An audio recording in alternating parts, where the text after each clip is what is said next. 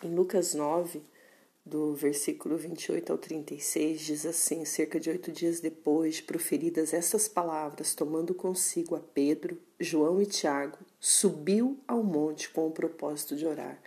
E aconteceu que, enquanto ele orava, a aparência do seu rosto se transfigurou e suas vestes resplandeceram de brancura. Eis que dois varões falavam com ele Moisés e Elias, os quais apareceram em glória e falavam da sua partida, que ele estava para cumprir em Jerusalém. Pedro e seus companheiros achavam-se premidos de sono, mas conservando-se acordados, viram a sua glória e os dois varões que com ele estavam. Ao se retirarem estes de Jesus, disse-lhe Pedro: Mestre, bom é estarmos aqui. Então façamos três tendas, uma será tua, outra de Moisés e outra de Elias, não sabendo, porém, o que dizia. Enquanto assim falava, veio uma nuvem os envolveu, e encheram-se de medo ao entrarem na nuvem. E dela veio uma voz dizendo: Este é o meu filho, o meu eleito, a ele ouvi. Depois daquela voz, achou-se Jesus sozinho. Eles calaram-se e naqueles dias ninguém, a ninguém contaram coisa alguma do que tinham visto uma palavra bem conhecida sobre a transfiguração de Jesus. E várias vezes a gente percebe que Jesus convidava né, os discípulos a orar, Jesus se retirava em oração, ele tinha essa vida diferenciada, ele amava estar na presença de Deus.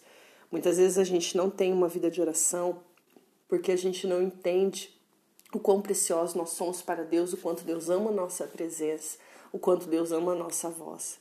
E nós fazemos desse momento apenas um monte de pedidos, quando Deus quer se transfigurar diante de nós e mostrar a nós a sua glória, que é muito maior do que um monte de solução de problemas. E a gente vê que Jesus, ao convidar aqueles homens para a oração, tinha um sacrifício, que era de subir ali uma montanha, né? Porque a palavra fala subiu ao monte com o propósito de orar. Então, quando Deus nos convida a orar, nós temos que sair da nossa zona de conforto, nós temos que levantar do lugar que estamos e, e, e ir subir essa montanha. O problema é que nós queremos muitas vezes ficar ali embaixo, no vale, orando no nosso problema, orando no meio das dificuldades. E Deus quer que a gente suba um nível maior, Deus quer que a gente suba saia da zona de conforto, suba até o alto monte para ver Deus se transfigurar de glória na nossa frente, para a gente enxergar Ele como Ele realmente é. Então, nós temos feito errado, nós estamos ali no vale muitas vezes da sombra e da morte, da angústia, da tristeza e da depressão, orando negativamente, como se Deus tivesse que extrair algum poder para que as coisas se cumprissem. Não, todo o poder está nele. A ele tudo pertence, tudo ele fez. Então nós saímos da nossa zona de conforto, ele se mostra para nós como ele realmente é. Nós nos elevamos aos lugares celestiais. Nós saímos desse mundo físico, perdidos nos nossos problemas, onde nós não enxergamos solução e nós queremos ver Deus se transfigurar até que nada mais importe, até que a única coisa que importa é estar na sua presença. Então tudo começa a acontecer.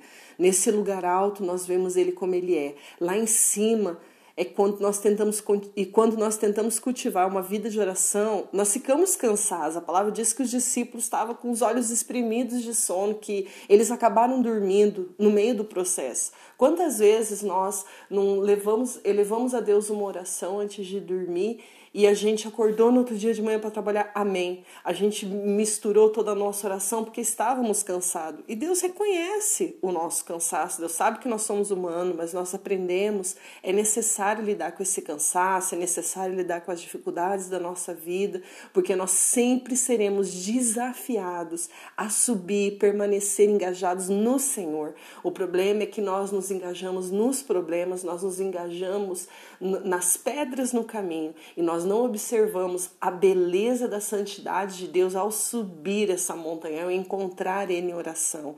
Então, a palavra diz que esses discípulos acordaram no meio da situação e viram o Senhor ser glorificado. Eles chegaram lá e viram Jesus brilhando.